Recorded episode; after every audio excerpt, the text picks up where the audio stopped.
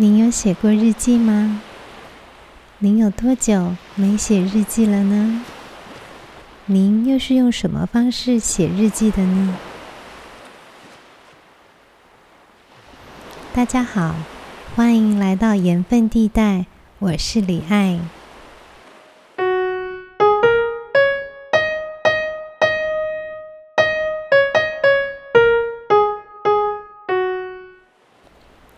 今天是我们的第三集，在这一集里，我们想要来聊聊有关写日记这件事情。不知道大家有写日记的习惯吗？您又是用什么方式写日记的呢？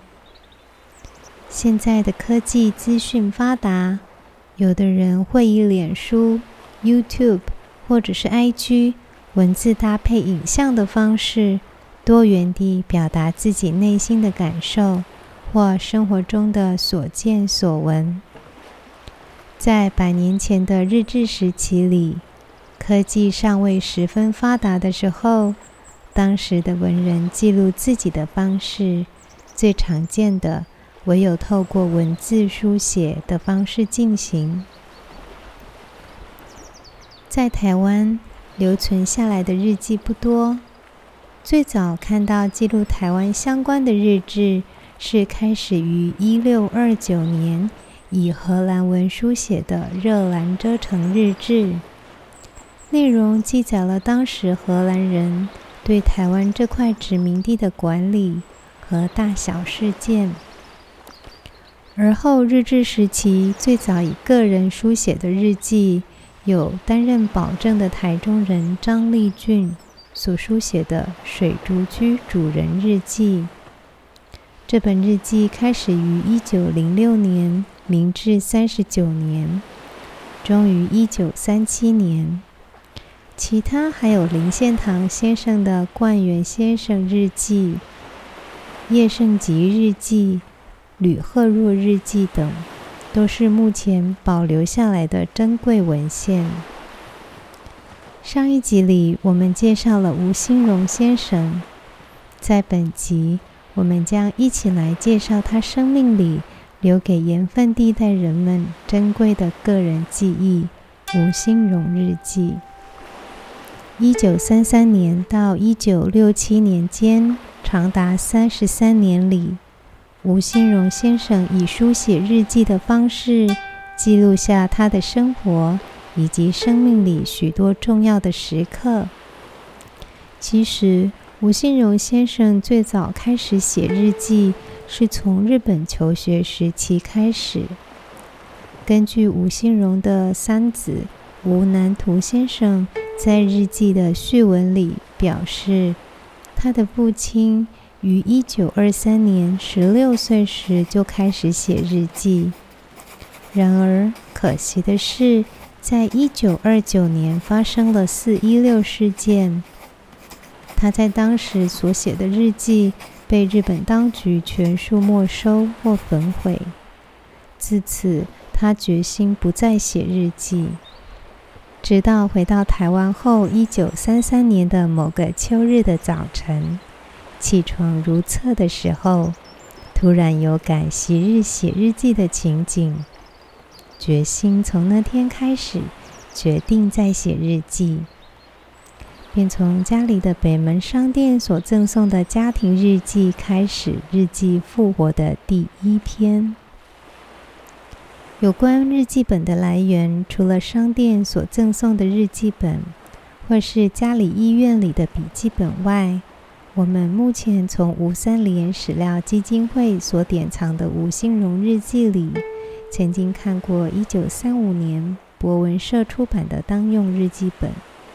当时的日记本除了书写的功能外，也是提供新知的媒介。有的日记本里也会有日本文学家的诗句。吴新荣先生每天除了忙着医院的工作、家庭亲友的生活，也忙着和艺文界认识的交流。忙碌的生活中，还是会抽出时间来写日记，更甚至在生病住院的时候，都不忘写日记。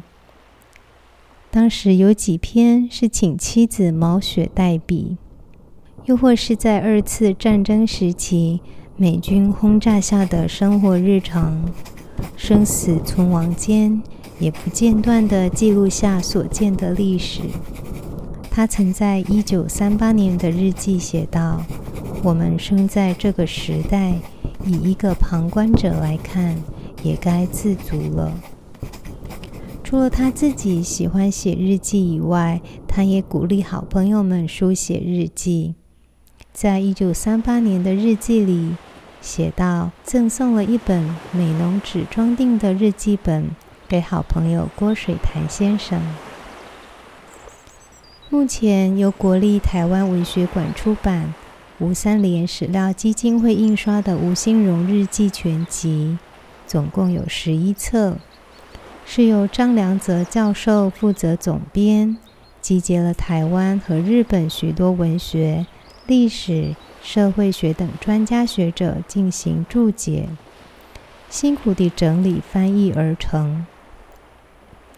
张良泽教授在出版的序文致吴新荣先生一文里说道：“我读了您的日记，就像读一部波澜壮阔。”有高潮，有低潮，情节真实而感人的大河小说，这也是我尊为台湾日记文学之祖的理由。根据张良泽教授对日记使用的语言统整出来，有台语、汉语、日语、外来语，也有台湾话的日语、日本话的台语、台汉混合等多种。保留了非常多的台湾丰富的语言词汇。有关以日语写日记，吴新荣先生曾经在日记里面也曾以日文写道：“日本国的扩张即意味着日语的泛滥。以我这小小的个人城堡来说，要防备这种泛滥是不可能的。”正如同我在生活中使用日语这件事时一样，以日文来写日记亦是极为自然的事。在吴新荣先生的日记里面，涵盖了文学、社会文化、医学、经济、政治及南瀛文献等内容。很感谢吴新荣先生的家人能够让全文出版。成为流传下来给台湾人的珍贵宝藏。最后，我想念一小段他所写的《亡妻记》逝去的青春日记中，他对日记所描述的意义。文中写道：“日记是生活不虚伪的记录，日记是自己心灵的过滤器，日记是给子孙的悲哀的遗书。”日记只是人生的过程表而已。以上就是本集吴心荣日记的故事，希望您会喜欢。如果您愿意分享您写日记的心得，请写信、email 给我们，我们会在节目中将您的心得与听众分享。如果对于本节目有任何的建议，或您也有相关的故事愿意分享，欢迎大家写信告诉我们。今天节目就到这里，我是李爱，我们下次见。